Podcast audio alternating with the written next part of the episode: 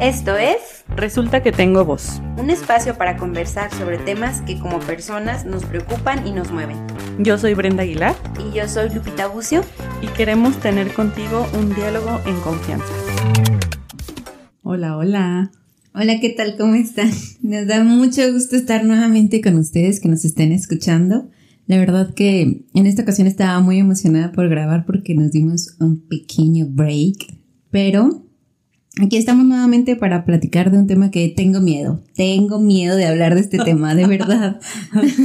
¿Qué te da miedo? Empecemos por eso. A ver, ¿qué te da miedo? Mira, hablar de lenguaje inclusivo para mí es es algo primero muy nuevo, siento que hay muchísima gente que está muy informada sobre este tema, siento que es un tema muy sensible, que, que puede, vaya, eh, lastimar muchas, lastimar muchas opiniones. Y de pronto cuando hablas de, me da miedo porque de pronto cuando hablas de un tema que no conoces al 100%, pues puedes equivocarte, ¿no? Pero bueno, al final estamos para equivocarnos y para Sí, decir salimos de la zona de confort. Ahora entiendo. Mira, no sé, a mí me parece que es muy difícil saber 100% de todos los temas, pero creo que vale la pena hablar del lenguaje inclusivo precisamente porque ha sido algo como muy recurrente, pero que yo a veces lo percibo como, como si lo situáramos fuera de nuestra realidad o no necesariamente para nosotras o nosotros. Entonces como que mm, ni siquiera hay que hablar de eso. Como si fuera algo ajeno.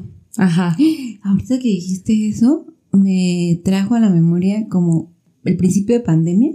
O sea, te lo voy a decir porque creo que ya yo me sentía así exactamente con el lenguaje inclusivo, nada que ver, son temas muy sensibles, pero cuando empezó pandemia era como, ay, en España, ¿no? En Europa, o sea, X. Y luego llegó a México y luego no conoces a nadie que tuviera COVID y luego empezó a, a conocer a gente que tenía COVID y luego nos tocó un tema muy, un, un caso muy cercano en, en nuestra familia, ¿no? Entonces como que, ay, X, eso que no. Siento que me pasó a mí así con el lenguaje inclusivo y que mucha gente, o sea, la verdad si eres una persona que está totalmente cerrado o cerrada al lenguaje, a, a, a cambiar, a, a que, a pues abrir tu mente, igual y hasta, no sé, ni nos escuches porque te puedes enojar, ¿no? Pero yo siento que yo era esa persona como, ¿eso qué? Eso no tiene lógica, no tiene sentido.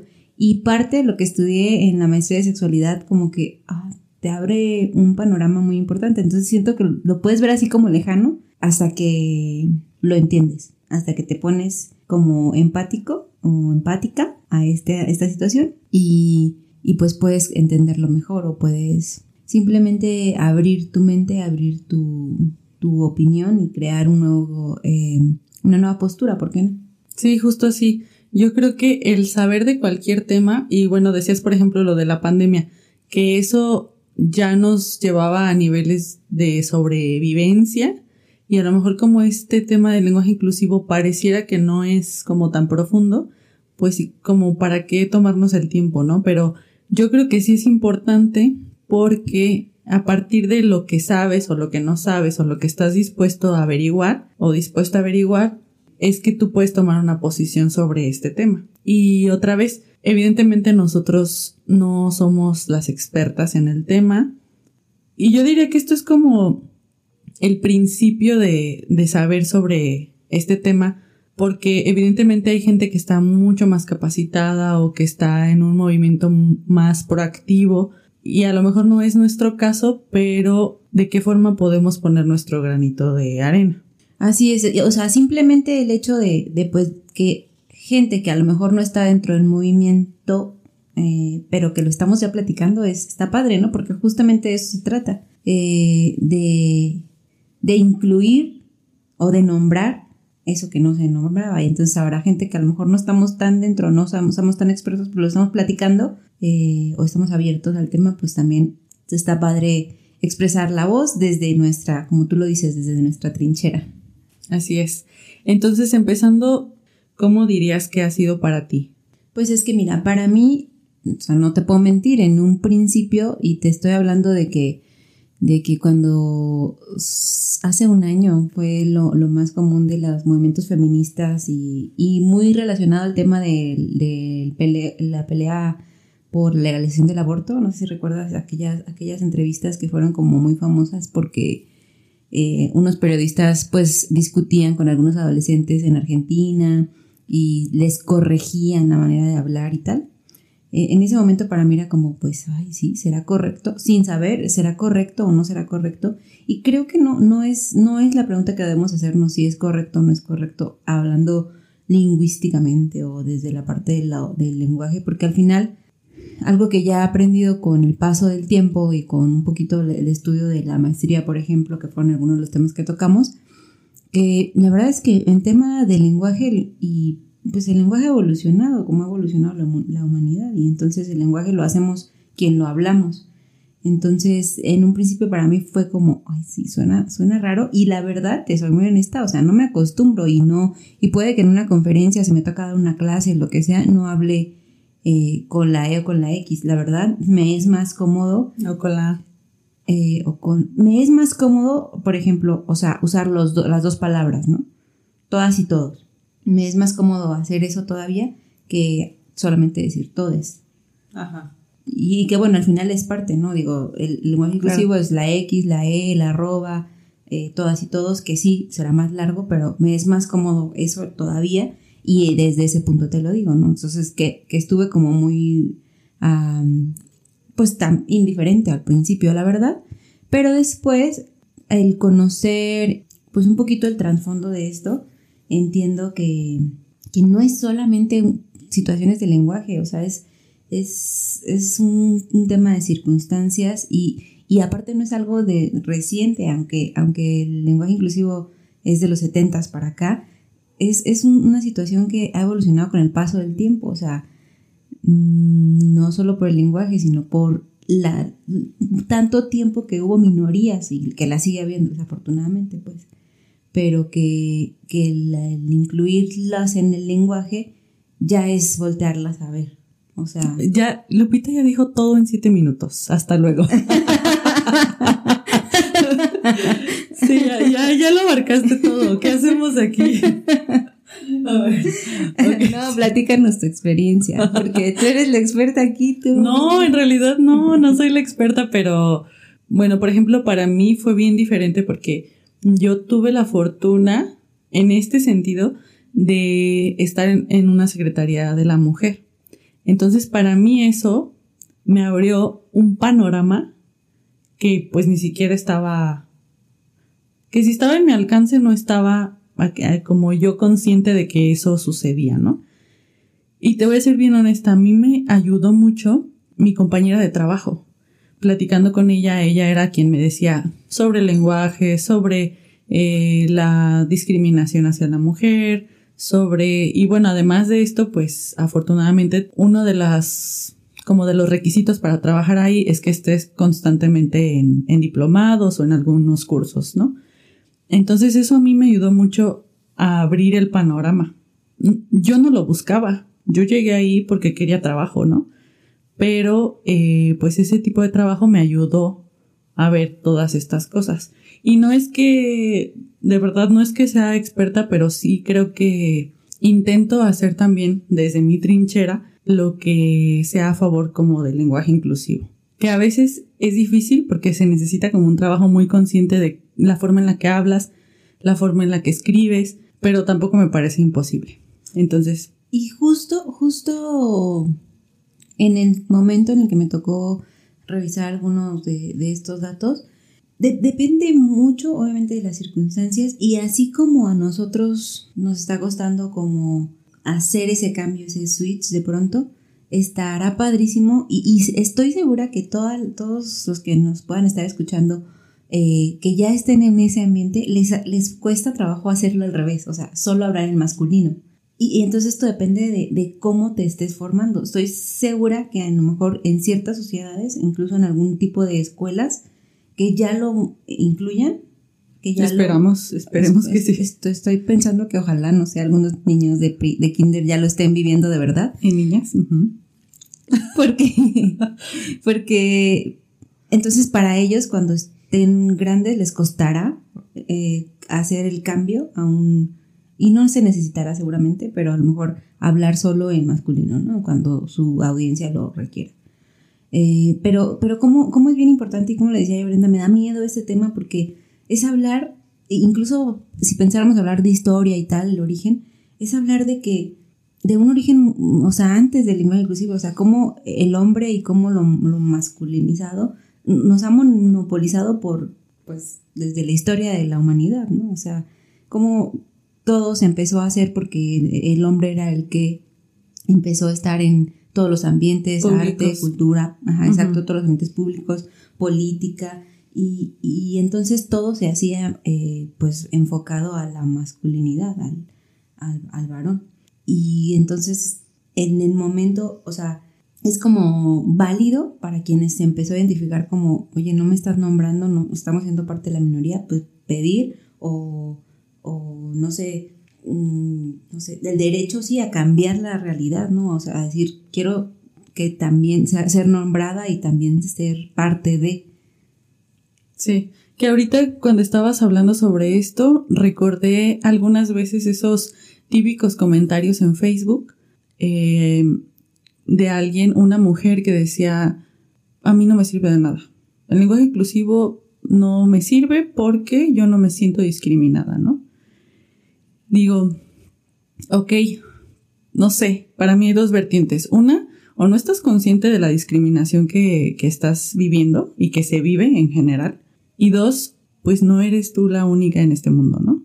Entonces, eh, creo que no, no es del todo válido por decir a, mí no me afecta, porque ¿dónde está entonces tu empatía o dónde está entonces el decir, bueno, yo no soy el centro del universo y si para otras personas es importante y a mí no me hace gran cambio, pues ¿por qué no? Se me hace como un, un luego una justificación muy egoísta y muy simplista porque va más allá de eso. Y justo en este episodio vamos a hablar como más a profundidad del lenguaje inclusivo. Pero yo quisiera que empezáramos con el lenguaje en general. El lenguaje en general tiene una función, digo, tiene muchas funciones, ¿no? Pero una de ellas es la representativa. Y esto es el poder transmitir información. Así. Entonces, ya desde ahí se necesita poder tener lenguaje para transmitir información a otra persona independientemente de lo que sea. Y ahora, sí, lo del el tema del lenguaje inclusivo, que con el lenguaje inclusivo, yo estaba leyendo hace un rato que era, se describe como un movimiento social que busca transformar el lenguaje porque dice que a partir de esto, de esta pequeña transformación, entre comillas, se va a, cambiar el tema de la discriminación y de el sexismo. Entonces creo que igual ahí hay dos vertientes, una hacia las mujeres y otra hacia las otras personas que no necesariamente se identifican como mujer o como hombre y que son parte de esa minoría. Entonces, no solamente es hacia las mujeres, pero también está enfocada ahí. Sí, este, la, verdad es que cuando hablas ahorita, por ejemplo, de lo del lenguaje y tal, eh, cómo es súper importante, digo, al final comunicar algo, es algo que tú quieres decir, pero también tienes que, y esto era en clases de español, ¿no? O sea, que el mensaje, el receptor y el emisor, pues sí, hay un, hay un receptor y ese receptor tiene que, en la medida de lo posible, sentirse cómodo con lo que le estás comunicando.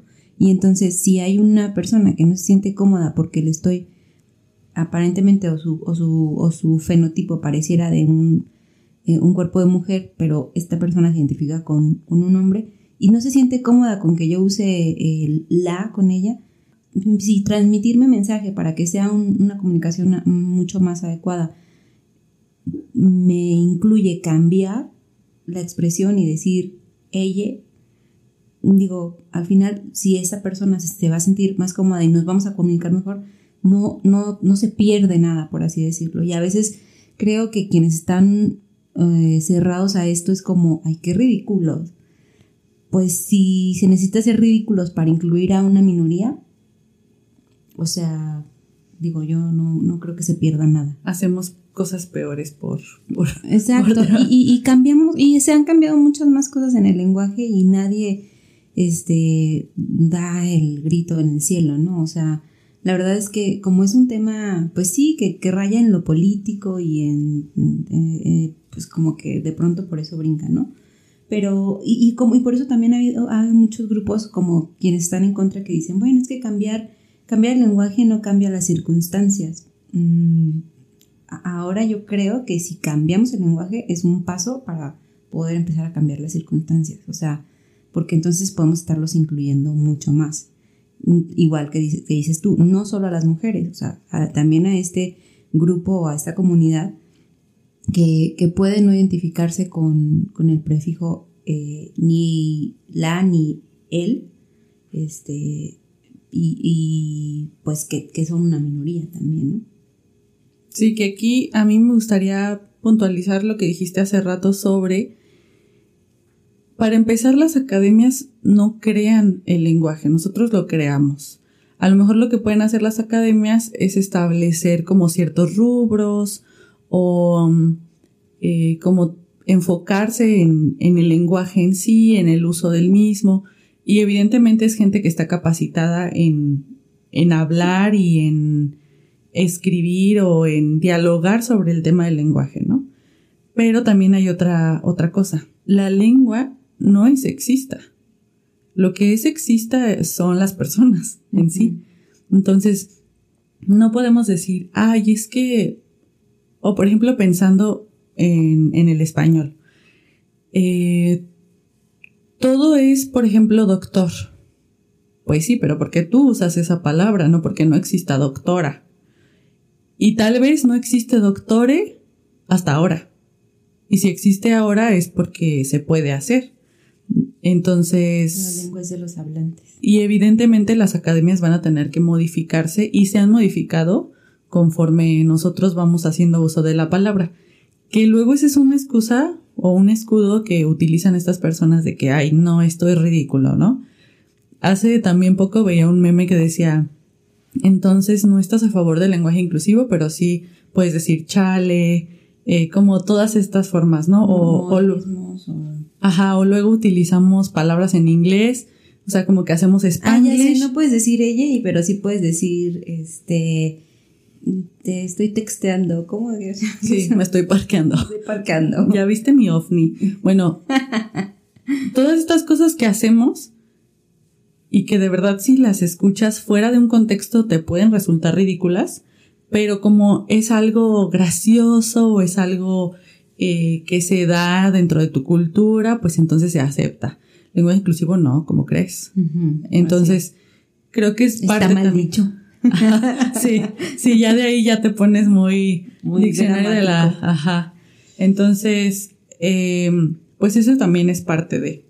Tú ese ratito nos estabas hablando sobre la historia de esto. Sí, pues sí, o sea, justo como que algo sobre lo que, lo que se sabe es que en los años 70, eh, una argentina, justo en 1973, comenzó a buscar o solicitar ser incluida en algunos términos. O sea, y, pues más o menos cuadra con el tema del, feminismo, pues, o sea, de muchos movimientos feministas, que al darnos cuenta que estamos, eh, estuvimos por mucho tiempo pues en un segundo plano se empezó a no solamente querer manifestarse más en ciertas áreas, sino que justo en los 70 pues también se empezó a utilizar estos términos o bueno, esto, este lenguaje.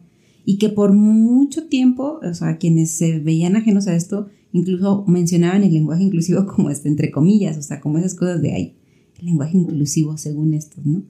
Cuando, pues no, o sea, tendría que ser un lenguaje considerado o bueno, nombrado seriamente como tal, como un lenguaje, una manera de, distinguir o de, mm, ¿cómo decirlo?, ah, incluir, así como muchos otros temas empezaremos viendo a la diversidad, ¿no? Sí, ser incluidas. Ok, entonces, em, ya habiendo dicho todo esto, ¿por qué crees que pueda ser importante de forma individual el lenguaje inclusivo? Como de forma individual. como específicamente para ti y para mí en, en, un contexto como en singular. Es que fíjate que, que respecto a esto también es como importante entender que igual y el enfoque público es como algo que, que, más requiere el lenguaje inclusivo. O sea, porque a lo mejor si yo solo estoy contigo y, y, te conozco, o estoy con una sola persona, o con un solo, en lo privado, por así decirlo, y, sé que incluso pues nos conocemos y sé que tú te sientes cómodo con él, ella, eh, será más fácil, ¿no? Hablarlo. Entonces por eso es más importante en lo público, porque cuando te refieres a más personas, no puedes eh, limitarte a, a, esa, a esa educación machista, solo al decir que yo si digo todos, ya todos van a sentirse incluidos independientemente de las personas que existen. Entonces siento que el lenguaje inclusivo sí es como más enfocado a lo público y a lo sí a lo público. O sea incluso en por ejemplo en a lo mejor un salón de clases que estás con más gente que no no estás seguro de cómo se identifican todos ellos y todas. Entonces por eso por eso se requiere como pues hacerlo evidente. Yo diría que sí hay una importancia individual porque por ejemplo y lo hablamos hace poquito con un, un una experiencia que te contaba eh, en, en la clínica que llegó una persona que a lo largo de la entrevista me dice, yo me identifico como hombre.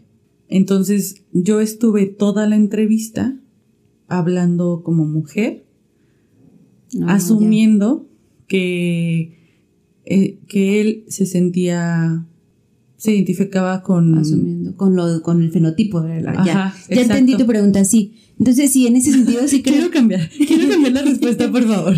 Vamos a borrarlo anterior. Borra todo.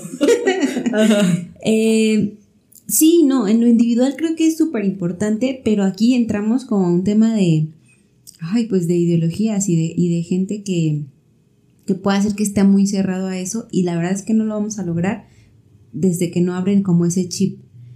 Porque no es como, por ejemplo, pues es un poquito como el tema del aborto, ¿no? O sea, si no estás de acuerdo con el aborto, pues no abortes, pero... Tocaste un tema. Respeta, o bueno, eh, no sé, sé empático o lo que sea, o, con, con, lo que el que esté enfrente de ti quiere. Entonces, sí, justo, justo eso. Entonces, sí creo que en lo individual es importante que se abra tu, pues, tu criterio y ser capaz de empatizar con la, cómo se identifica la otra persona. Si tienes razón, en lo público es más como por esto de las terminaciones as, es. No, es que es igual en lo privado en realidad, pero a lo que voy es que, bueno, por lo menos así lo, lo veo yo, independientemente de si estás en lo público o en lo privado, sí hay unas consecuencias para, para la persona y para lo que a ella le significa y lo que tú tienes que hacer a fin de que esta persona se sienta cómoda contigo, independientemente si es en la clínica o en donde sea, ¿no? O sea, me refiero a, a pasa algo, no es solamente porque las mujeres digamos, oye, no me has nombrado todo este tiempo, tú dices que tenemos las mismas, los mismos derechos y las mismas oportunidades, entonces ¿por qué ni siquiera puedes cambiar el lenguaje? Ese es algo más colectivo, ¿no? Pero también está la otra parte de, oye, Lupita, ¿a ti cómo te gusta que, te llame? ¿Cómo te puedo llamar? Hombre, mujer, eh, no binario. Y por ejemplo, eso es parte del, lenguaje, ¿no? Ya lo comenzamos a hacer. Pero ¿cuántas plataformas, eh, aplicaciones, trámites este, de gobierno tienes que llenar una solicitud y ni siquiera, o sea, sexo, eh, opciones para llenar, binario, siempre binario, ¿no? A lo mejor algunas plataformas más recientes, o sea, políticas públicas más recientes, empezarán a hacer eh, las opciones, ¿no? Y es curioso porque ahorita estaba pensando, por ejemplo, en Facebook, cuando se empezaba a usar, eh, digo yo ya, ya, ya voy a cumplir mis añitos, pero cuando se empezaba a usar el, lo de que pusieras si estabas en una relación soltero y ahí ponías soltero o, bueno, justo soltero, ¿no? Soltero. Pero soltero eh, en una relación o es complicado. O sea, ahí hasta te daban una tercera opción de que pues se vale, ¿no? Se vale que es complicado. a lo que me refiero aquí es que, ¿por qué en instituciones ni siquiera hay una tercera opción de ninguna de las anteriores? O sea, ¿y por qué tengo que establecerme en los rubros que tú indicas solo porque para ti es lo único que existe? Lo normativo, ajá. Entonces... Sí, marcar que existen montones de personas que no se identifican ni con el él ni con el ella. Y, y entonces, pues sí, o sea, eso es, eso es darnos cuenta de esa diversidad y darnos cuenta que, que hay que incluirlos, o sea, que debemos nombrarlos, que debemos estar conscientes de, de todos. Oh, carita de orgullo. ok, entonces, eh, bueno, ahorita que estábamos hablando de esto, eh, se me pasó comentarte algo muy casual sobre eh, un estudio que estaba leyendo que se le hizo una entrevista a 20 mujeres que estaban en la preparatoria para saber qué tan cómodas se sentían respecto a estar en el salón de clases en general, ¿no? Y descubrieron, bueno, esto en relación al lenguaje inclusivo, y descubrieron que sí afectaba la forma en la que se comunicaban, es decir, el hecho de hablar, siquiera, solamente hablar dentro del salón de clases, dependiendo de si eh, sus maestros y maestras usaban lenguaje inclusivo. Entonces, tú podrías pensar, hay X, ¿no? O sea, la gente, y es verdad, las mujeres nos hemos adecuado a un lenguaje eh, centrado en el hombre. Y de repente, hace rato igual estaba como pensando en que de repente tenemos que hacer como una especie de traducción muy rápida e inconsciente cuando están diciendo todos pónganse en la línea. Y tú decir, ok, me están hablando a mí. Me hablan a mí, no soy hombre, no me identifico como hombre, eh, pero tengo que seguir la instrucción, hago eso. ¿Sabes? Sí, funciona, es, es funcional, pero también ya ha llegado un punto donde las mujeres decimos, no es suficiente. Necesito ser nombrada porque existo, porque soy importante y porque es una forma en la que yo puedo saber que tú no me estás discriminando. Ay, pero no te estoy discriminando. Entonces, pues solo cambia el lenguaje, ¿no? Mencióname. Ajá. Entonces, incluso, por ejemplo, este estudio que fue eh, hecho en, en Ohio en el 2020, o sea, es muy reciente, puede demostrarnos que el lenguaje inclusivo va más allá de lo colectivo, justo. Y va más allá de solo nombrarte o no, es, es de la confianza que le da a las personas, en este caso a las mujeres, para poder abrirse en un espacio donde se supone que están ahí para aprender, ¿no? Y para, para ser visibles y para ya de ahí en adelante. Entonces, yo me, me, estaba preguntando, ¿cómo será si, si hiciéramos de verdad un estudio en México? Porque bueno, también esa va a ser otra cosa, que la gente diga, ay, pero eso pasa en Estados Unidos, no tenemos la misma cultura. Ok, va, pero ¿cómo sería hacer aquí un estudio? Y bueno, no me he dado la tarea de, de saber si a lo mejor existe, que yo creo que sí, eh, sobre el impacto que tiene el lenguaje inclusivo en personas, por un lado mujeres, hetero, a lo mejor, cis, pero por otro lado, pues también eh, las personas no binarias. Sí, eso, eso que, que, mencionas ahorita es como algo que también un poquito eh, vi en conferencias como de debate, sobre todo en Argentina, que platicaban ellos que, o sea, hay, hay grupos que están tan habituados a, este, allá al lenguaje, que incluso han, han hecho como revisiones y mucho, el, lenguaje inclusivo está instalado en cierta población urbana, por ejemplo, en algunas ciudades. Y está como, como, como esto que dices, a lo mejor, bueno, en Estados Unidos, pues seguramente empezará a pasar acá también, ¿no? O sea, que a lo mejor ciertas, lo que te decía, a lo mejor es, yo espero que en algunas escuelas, o al menos ya sea, si no parte de algo que se habla, ¿no? O sea, algo que se, pues que se educa, o cómo decirlo, que se estudia. Que se incorpora en la vida cotidiana. Exactamente. Y hablando de eso, ¿cómo crees que podríamos incorporar? Ay, siento que las últimas preguntas yo las he estado haciendo así como si esto fuera la entrevista, de Jordi. Yo soy Jordi, estoy haciendo todas las entrevistas. Pues, perdón, estoy acostumbrada a hacer la que pregunta. Eh, debo decir mejor yo. La pregunta sería, ¿cómo incorporamos el lenguaje inclusivo a nuestra vida cotidiana? Yo creo que dentro de las cosas, pues sí es, saber que no todo es masculino. Y por lo tanto, podemos, como estamos haciendo uso del lenguaje continuamente, podemos ponerlo, por ejemplo, yo soy muy dada, no sé si tú te has fijado, pero tenemos un grupo de la familia donde de repente felicitan o algo así, y yo soy muy dada de feliz del niño y de la niña. O intento hacer como este tipo de cosas. En un inicio yo intenté hacer, yo no hacía lo de la arroba, porque en mi mente no, eso no es viable. A mí eso no me dice nada. O sea, como que, no, no sé, me parece, y a, y a mí me parece como hasta un poquito anticuado.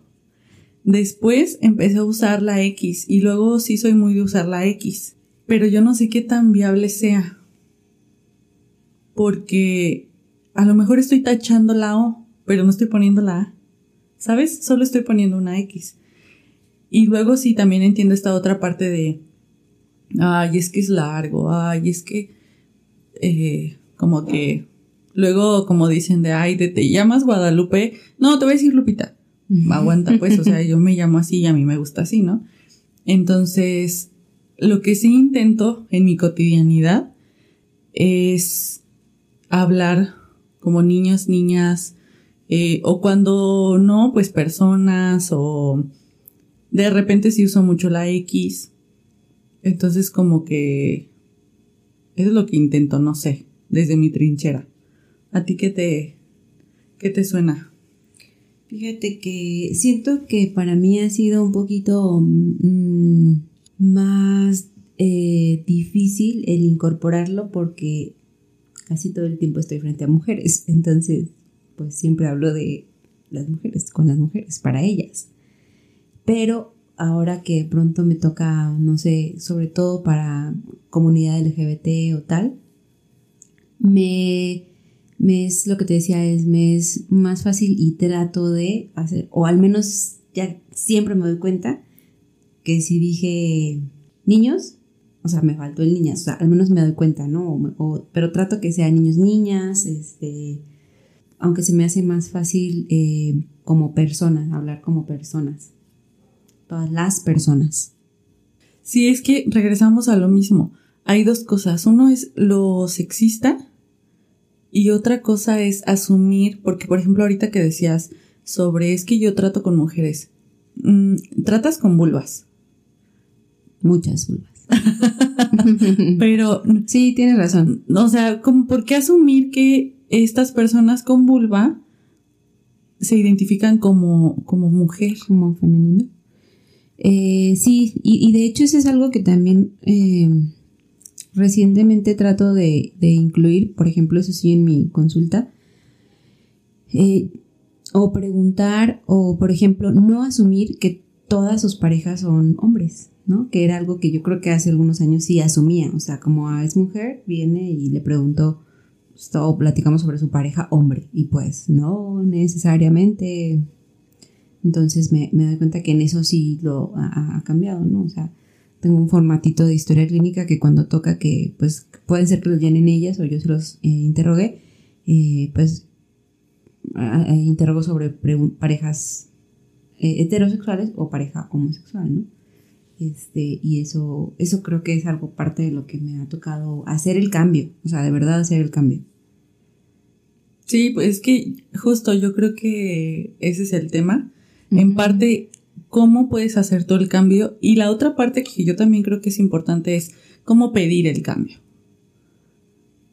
O sea, no hacerlo como... ¿Cómo pedir el cambio desde el querer ser mencionado? ¿Eso te refieres? Ajá, sí.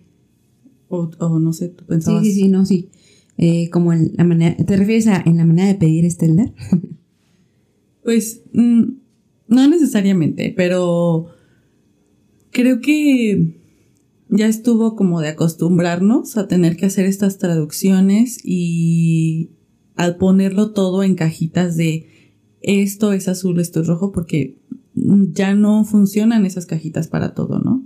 Sí, así es. Ser muy conscientes que el lenguaje, ya dijimos, eh, la lengua es de los hablantes, el lenguaje va cambiando, el lenguaje evoluciona y, y es parte el, de que cambie el lenguaje de hacer acuerdos, a lo mejor a eso es lo que te refieres, ¿no? ¿Cómo pedir hacer acuerdos? Oye, eh, totalmente válido y sobre todo, y, y, creo que, que les toca un como un, un, cambio, una revolución muy importante, por ejemplo, a quienes están enfrente de, de niños, jóvenes, de adolescentes, Niñas. de niños y niñas.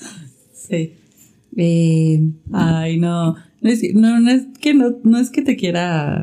pero estamos en un tema. Pero es que estamos en eso. Y seguramente va a pasar en el episodio que no lo dijimos correctamente, ¿no?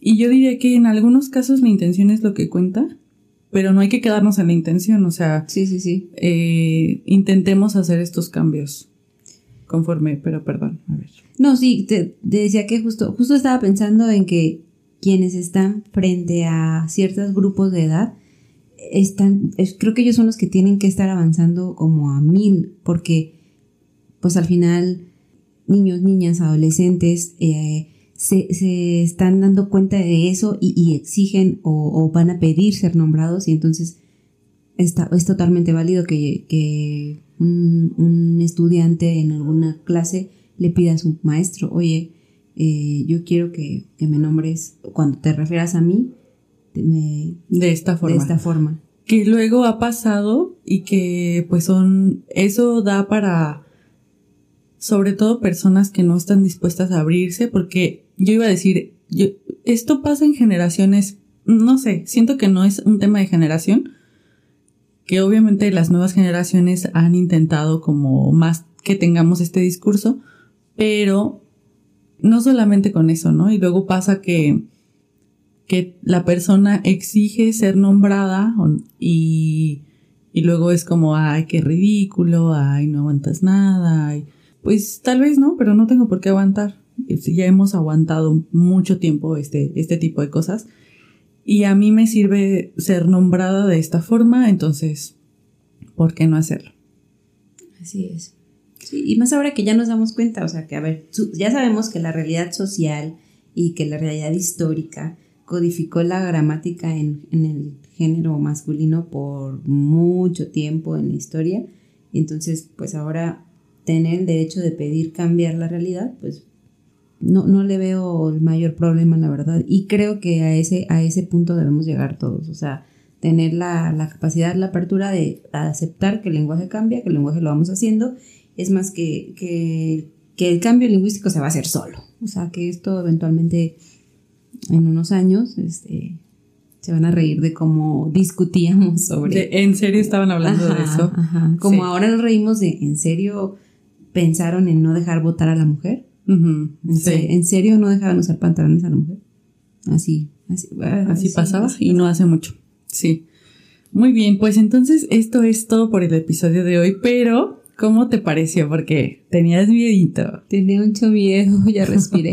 No, la verdad es que tenía miedo porque de pronto te, te decía, ¿no? Oye, pero es que siento que primero debemos hablar sobre sexo y género. No, no, no, primero feminismo. No, no. O sea, es que es como un tema súper delicado, pero la verdad eh, me gustó porque me siento cómoda al final con algo que empecé un cambio en mi mentalidad. Ya si ese switch sucediera en una parte importante de la población o simplemente sensibilizara a uno de quien nos escucha, estaría padrísimo, la verdad. Sí. Si es así, mándenos un mensajito. Y te daremos tu botón de estamos orgullosos de tu voz. Muchas gracias por escucharnos. Esperamos que nos sigan aquí para el próximo episodio y la verdad es que muchas gracias a todos los que nos han mandado mensajitos de que nos escuchan, se siente súper padre y nada, seguiremos platicando y seguiremos escuchando nuestras voces. Si tienen algún tema que les gustaría que tratáramos, pues adelante, mándenlo en nuestras eh, redes sociales y escríbanos sus comentarios. Nos encuentran como resulta que tengo voz, eh, igual en las dos plataformas, Instagram y Facebook. Facebook. Nos escuchamos en la próxima. Adiós. Gracias por escucharnos. Si te gustó este podcast, ayúdanos a compartirlo y síguenos en nuestras redes sociales. Nos encantará leer tus comentarios. Hasta pronto.